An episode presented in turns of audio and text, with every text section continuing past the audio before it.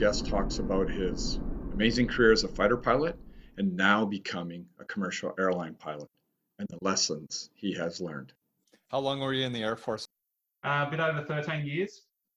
So yeah, very cherished time. It was damn hard work and, and really, you know, because in those days I didn't have anywhere near the self-confidence that I do now. It was really a challenging time, not knowing whether you're going to survive the academy or not, not knowing whether you're going to survive flying training or not. And that was a confidence thing more than anything else.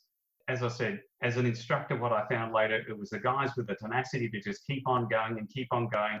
You know, that, that song that goes along the lines of, I get knocked down, but I get up again. I live by that song. I've had so many things that have happened to me, and it's like, yep, got knocked down again, but I'm getting back up. And that is such an important facet of life that you, you've got to carry with you all the time. Doesn't matter how many knocks, you've got to have that ability to get back up again. So yeah, I had 13 and a half years there, and um, so four of those were the, in the Air Force Academy. I uh, went on to uh, do my flying training, and then was delighted to be selected for fighter training. Uh, I went up to Butterworth and flew Mirages in Butterworth for uh, a little over a year, and then 75 Squadron that I was operating were directed to redeploy from Butterworth back to Australia. So I was a navigation uh, officer in those days and planned the entire return trip from the navigational point of view to get those aircraft back into Darwin. Operated out of Darwin for about a year and a half and then posted into, onto uh, fighter combat instructor course. And, and that was probably the culmination of everything I've done in, in defence. That course is singularly the most challenging, the most difficult, the most rewarding of anything that I've ever done uh, in terms of flying training, anything to do with aircraft or otherwise It's so ultimately satisfying. Uh, and, and it proved myself wrong more than any other thing. It proved how wrong I was to, to doubt my ability to actually achieve that outcome. So for that kid that's coming out of high school that has always dreamed of being a fighter pilot, but he's saying to himself right now, I could never do it. What would you say to him? Let me tell you my story. Follow me, walk with me, and I will lead you the way. There is no reason why you can't do what you want to do if you have the desire to do it. So just cling to your dream and keep going. Yeah. A lot of things come from the support that you have with the people around you, Steve.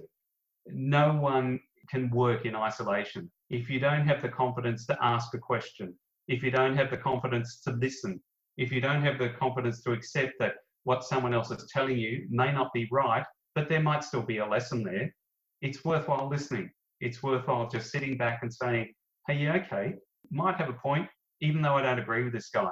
But for right now, I'll just do what he says because he knows more than me. And I'll try to emulate what he is telling me and teaching me. And I think this was something that I tried to engender into people at uh, places like um, the commercial company that I was working with. If you, as a junior pilot, can see attributes in the captain, in the first officer, that you simply find traits you would like to emulate, then grab hold of them. Follow the good things. See the things that you see in that person that makes you feel that they are doing a good job and learn from them.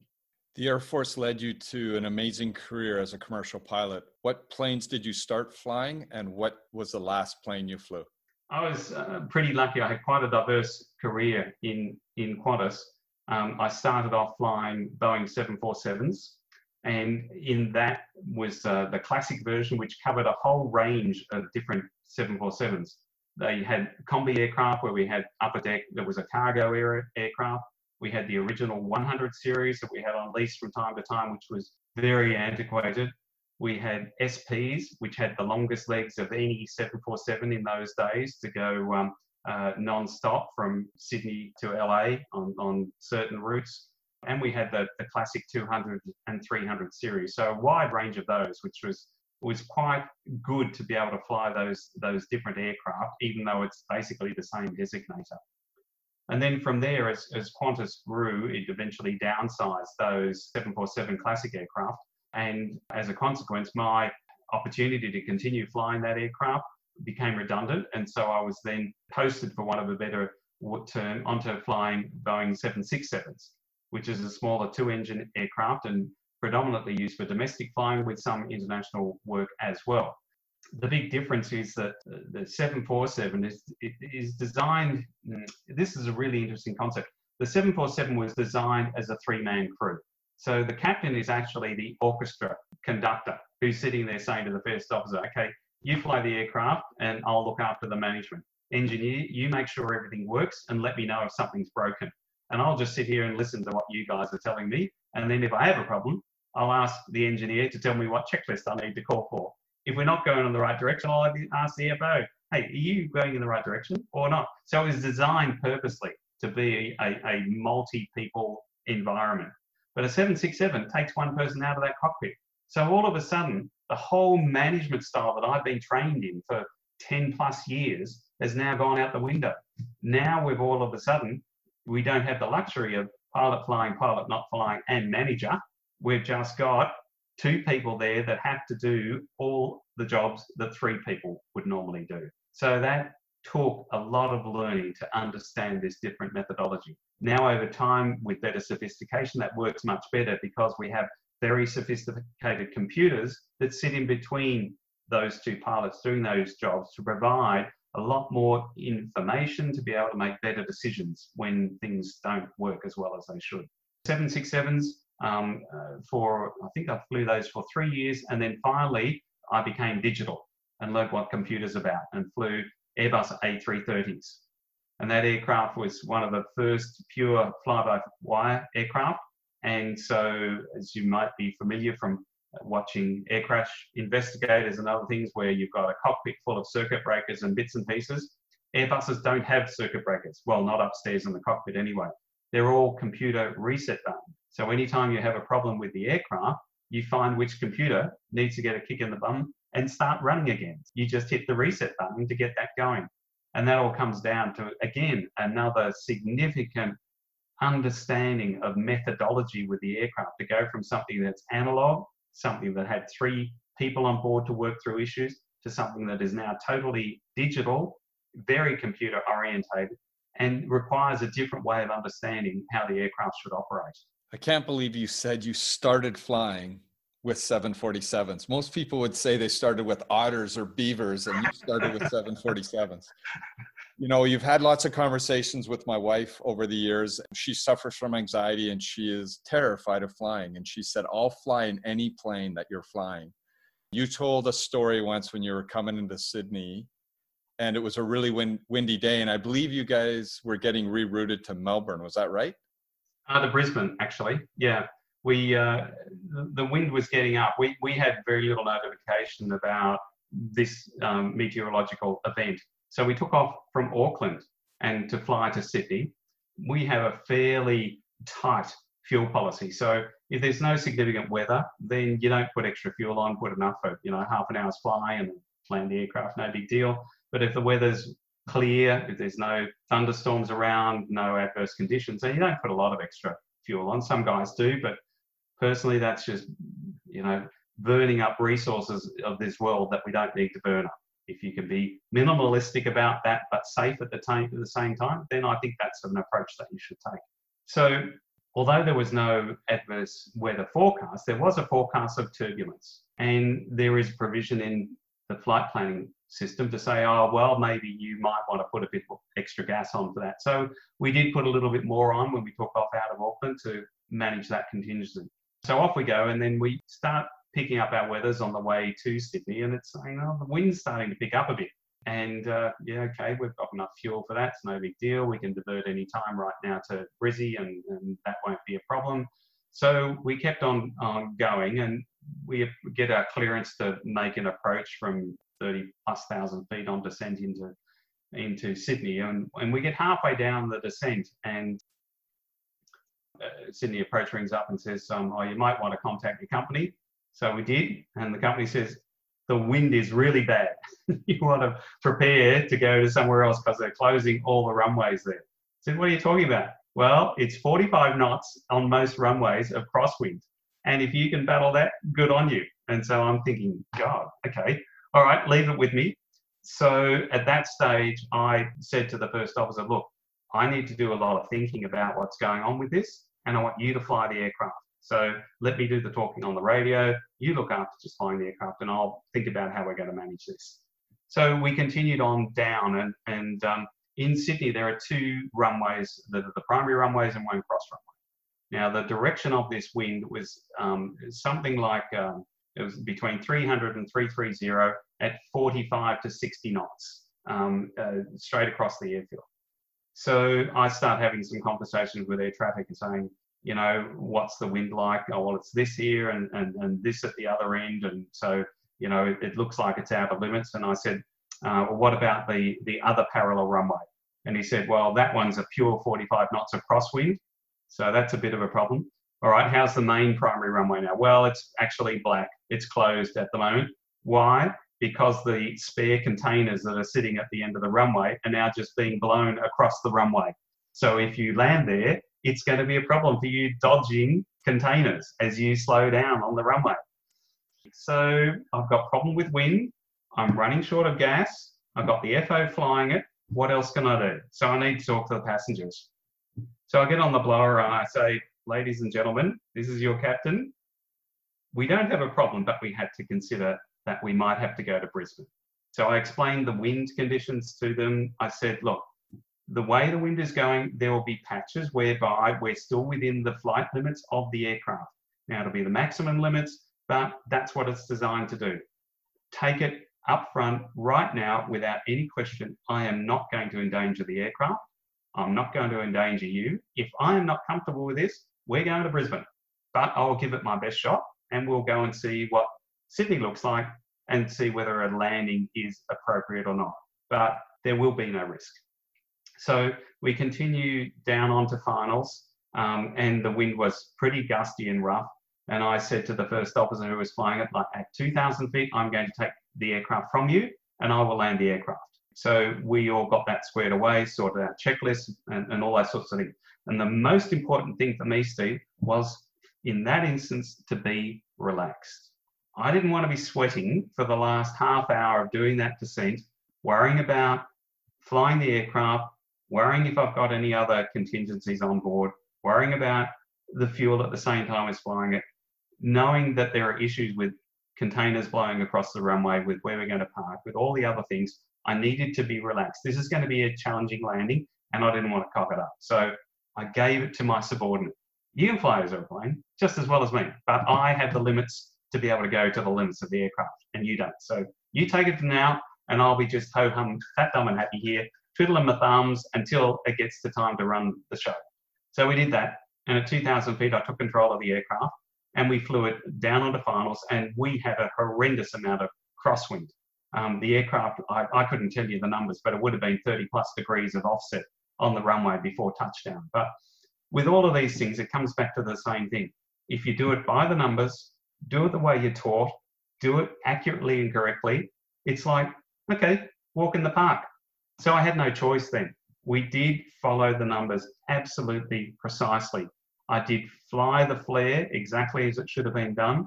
And to do that is actually a back the front technique whereby you um, you don't take the uh, change of direction, the yaw out of the aircraft until after you've initiated the flare. If you do it the other way around, the aircraft will drift off the runway. So it's really important that you do this in exactly the right sequence at the right altitude and do it at the right place. So believe it or not, for this horrendous landing that I was expecting, I did almost a greaser landing. so the fact that I sat down and decided I had to be relaxed, I decided I had to do it absolutely by the numbers. I had to do it in a way that, you know, it should be done every single time, but I couldn't make a cock on this one. So got it on the ground. It was a reasonably smooth landing. And the cabin crew came up to me later and said, you should have heard the applause in the back of the aircraft. but so for what? I just landed it. It's like no big deal. And, and that's what it was. It was no big deal. It was just done by the numbers and done how it should have been done. So we taxied off and um, everyone, you know, got a lot of thanks and, and thanks for not diverting and thanks for doing this. And, and it's like, but that's what you're trained to do. And you should be able to do everything to the limits of what you're trained to do. I'm laughing because you always told my wife Helen that there's no stress when you're flying the aircraft. you said the most stressful part of your day was driving to the airport, but once you got on that bird, you just totally relaxed. Absolutely, Steve. And and that's relaxing is all about a state of mind. And it's how you put yourself there. You can suffer. You know, everyone that suffers stress, there's only one person that generates that, and that's you, the individual. You're the only person that is susceptible to it. If you can isolate the things that you perceive as being those stress generators and put them aside or address them later or accept that you don't have control over them, so there's no point taking issue with them, put them down and go and do what you have control over. And in this case, I wanted to relax myself to the greatest deal that I possibly could and execute a good landing and that's all I could do. Is that a learned ability? I think it's twofold. You know, I said to you before that you should try to emulate people that you see doing things well. There was, um, I'll give you a couple of quick instances. There was one guy who unfortunately was killed in a F 18 mid air accident sometime after my journey through life with this guy. But he was a fighter combat instructor and I held in high esteem. He could stand up and lecture on a fighter technique for two hours without making a single um or a single ah in this conversation. And it was just fluid, cohesive, chronological, sensible, logical, and all those things that you want to hear. Hey, I understand what this guy's on about. It's like, I need to be able to do that. I need to be able to learn to communicate when I'm briefing people without those hesitations, with the confidence that I have to be able to do that, knowing that if I can impart that piece of knowledge in a way that someone feels confident about it, they will take it on board. So he was a real key person in my learning on how to communicate effectively with people in a way that gives presence and skill in what I'm trying to teach them. So that was one. Another one was an instructor at Qantas called Peter Appleton, and I hold him as, as one of the two or three highly skilled instructors that I've ever come across in my entire flying career. And, and this guy, one of the first times that I flew to Los Angeles as a second officer, and he was a captain on the aircraft then.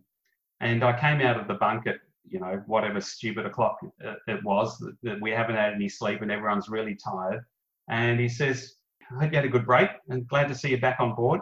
Um, it's foggy in LA. What are your thoughts? I'm going, what do you mean? What are my thoughts? I'm the second officer here. You're asking me, what do I think?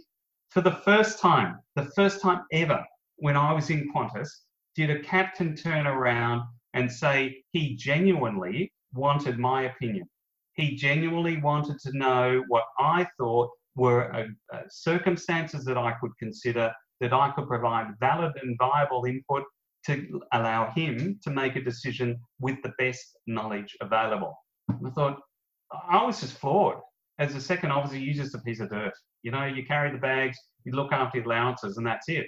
And for this guy to ask me a technical question, mind you, it was a big frustration moving from defence into commercial flying because people in commercial flying who haven't had a defence background do not understand the rigour of the training that defence offers, the skills that are available there. I got criticised for being a fighter pilot aircraft because I wouldn't know how to communicate. And the thing with communication is that you have to do it regardless of using your voice. In a commercial aircraft, you're sitting there one arm length away and you can talk and touch and feel and pass and do things with someone else. In a fighter jet, you can't do that. And sometimes in a fighter jet, you don't even have the radios to do that. Yet you've got to communicate. So to be able to learn how to communicate by using wing waggles or maneuvers or other methodologies to still undertake that task without even being in the same cockpit if you don't understand that, you have not experienced it. And that was one of the real downers in going into this commercial environment is that there is a poor understanding of other people's backgrounds.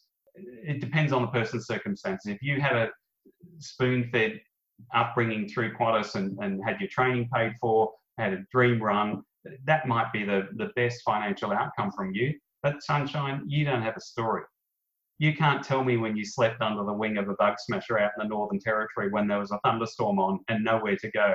You can't tell me about the near misses in, in flying fighters or the number of aircraft that you've engaged in. It's just like you haven't got something in your background to be able to fall back on. And so when I had this captain turn around and say, What's your opinion about this? Here's the fog, here's the weathers in these other places. What do you think about it? It was like, wow, this guy's actually expecting me to partake with knowledge that I might be able to give him something. They were really important lessons to me, Steve, to be able to take that and build my method of, of, of operating in this flying regime in a way that got the most out of all of my subordinates or the people that I was working with. And would you say that your mental health was protected by, I don't want to say confidence, but that's kind of what I want to say is you had good mentorship, which gave you confidence, which helped protect your mental health. Would you say that might be true, or is there something else? It is true, but it's the ability and the capacity to look back and say, where have I been and where am I now? Everyone has bad days. Everyone has incidents and regrets and things that they do wrong. And the traits of most people are to elevate those bad outcomes, to focus on the things that went wrong that shouldn't have gone wrong, to focus on the decisions that were made in haste or were poor guidance or just plain wrong.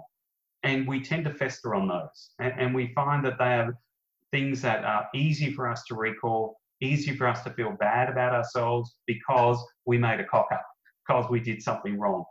To develop your own life philosophies is really important. Let me give you two examples. When I started command training, I had three primary premises to get through command training. First was second prize is still pretty good. So to be a first officer on a commercial airline, well, okay, I can't really complain about that. I'm doing okay. I get paid a fair bit of brass. It's a money for jam job once you get your handle on it. Yeah, you get bloody tired, but second prize is still not too bad. The next premise was you can't know everything there's always going to be someone in your training environment, someone that you know, someone that has greater skills in a particular area than you do. Oftentimes, those people like to, for one of two reasons, either put you down and show you how much you don't know, or to educate you and say, hey, I've got some knowledge here. You can take it if you like, but throw it away if you don't. But it should be received. And to go into an environment, particularly a training environment, from flying training point of view, you will always have guys who are taking either of those positions, but with greater knowledge in a particular area than you have. And so it's the willingness to say, yep, okay, I don't know as much as perhaps I should do, or I don't know as much as he does, or I don't know as much as I could do, but I don't take offense from that lack of knowledge. I take it as a learning experience to say, okay, I might need to do some more homework here because I don't know enough stuff about this. Or he might just have a pure passion of, I love this shit and I'm going to tell you all about it. And if you want to be stupid and not listen to me, that's your fault, but I'm going to tell you anyway. And the final one is that family is important. It's again a life philosophy. You can't know everything, but you don't go there and be adversarial about it. Respects because I could see people that I considered to be inferior pilots now having command, I knew that I would get through. I knew I could do the job. I knew I could pass the course. That in my mind was a given, but I only learned that after seeing where other people had gone through, seeing that they had progressed, whether it was after repetition or directly through, didn't matter, but they got past. And I felt then, now I'm starting to build that confidence and that resilience that you're talking about, because I can see others not really much different to me and they've passed. So when I say family is important. It's not just that you need to keep interacting with your family. You need to not be so focused on what you're trying to get out the other end that everything else goes awry. when I started command training, there were four guys that I spoke with that by the time they did the fourth simulator were on sleeping tablets because they could not sleep enough. One of the captains told me prior to starting, he said, if you're not studying till midnight every night of this course, you'll never get through. And I said, if I'm not in bed by 10 o'clock, I'll be too tired to get through. So I'm not paying attention to anything you're telling me because it's just not going to work. I need to be alert. I need to be awake. I need to be engaged with the family. I only missed one kid event with all the soccer games that I went to to support my kids, with the other things that went on. I made sure that I stepped away from that training for just enough time to give me mental relaxation and press on with that. So having this series of personal beliefs in personal ways to take myself through meant that I didn't go off the rails. Yeah, sure, had a few hiccups along the way, but who doesn't? Do I care? Not really. Did I pass? Here I am.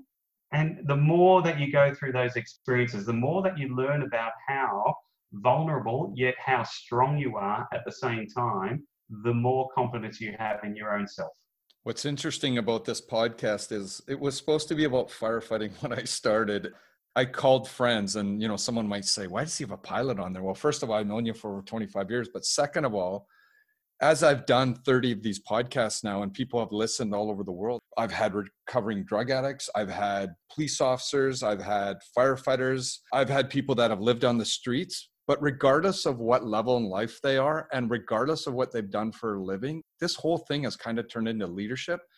And you've been one of the most even keeled people I've ever met in my life. And I've considered you a good friend. We probably live as far away as you can be we still managed to stay in touch and so have our kids which is pretty cool i consider you an amazing leader and even what you just said in the last hour is so beneficial for someone to listen to that doesn't know what they want to do in their life and maybe they're afraid to look at becoming a pilot because they're not an academic and maybe they're afraid entering the air force or navy because they don't think they can do it i think the words that you just spoke are so inspiring for someone who might end up doing something else than what they really love. So I think you know when you are mentoring people and inspiring people it's really important in this world this whole thing that's happened is about leadership and i consider you one of the most even keeled leaders and when it comes to mental health you seem to have a good grasp on it but when you just told your story there you can almost see how you got there looking back through your eyes you built it through your life. It's very interesting. They might not be able to end up a commercial pilot, but they may end up doing something they really love if they just keep trying. And I think that's your whole story right there. You've summed it up very well, Steve. I had probably, a, there would have been at least half a dozen guys in my career at Qantas that said, I wanted to be a fighter pilot, but I didn't have the confidence to go and do it. And I said, Well, you'll enjoy your life here, but you won't enjoy the passion because you've never had the opportunity to experience that. And without that passion, you can't reach the culmination of what your potential is. Uh, and, and that's the difference between people who I think really become strong leaders are those with empathy, with understanding of their subordinates, but have the passion to not just get there themselves, but drag everyone around them on that same journey. And, and that's where I'm trying to go right now is to show people there are ways to do things that encourages them to have belief in themselves and, and move forward in life without feeling the downside of mistakes and errors and disappointments that what a lot of life brings toward. You've got to step past that and say, yep, been knocked over, time to get up again, and on we go. Well, thank you for mentoring all those pilots. And I've been on Qantas, and so many people have flown. It's an airline that's above so many, and it's because they go out and recruit people like yourself and they build a brand. and They, they believe in the people that they have that work for them. And clearly, you believe in passing it down, which I'm sure so many people have done through that company. And you spoke about someone who did it for you, and you've paid it forward. We'll look forward to seeing you over in Canada, or you know what, maybe we'll see you in Australia however we do it, we'll just keep on doing it. Great to chat again. That ends another edition of Undercover Mental Health. Thank you so much for listening. Take care.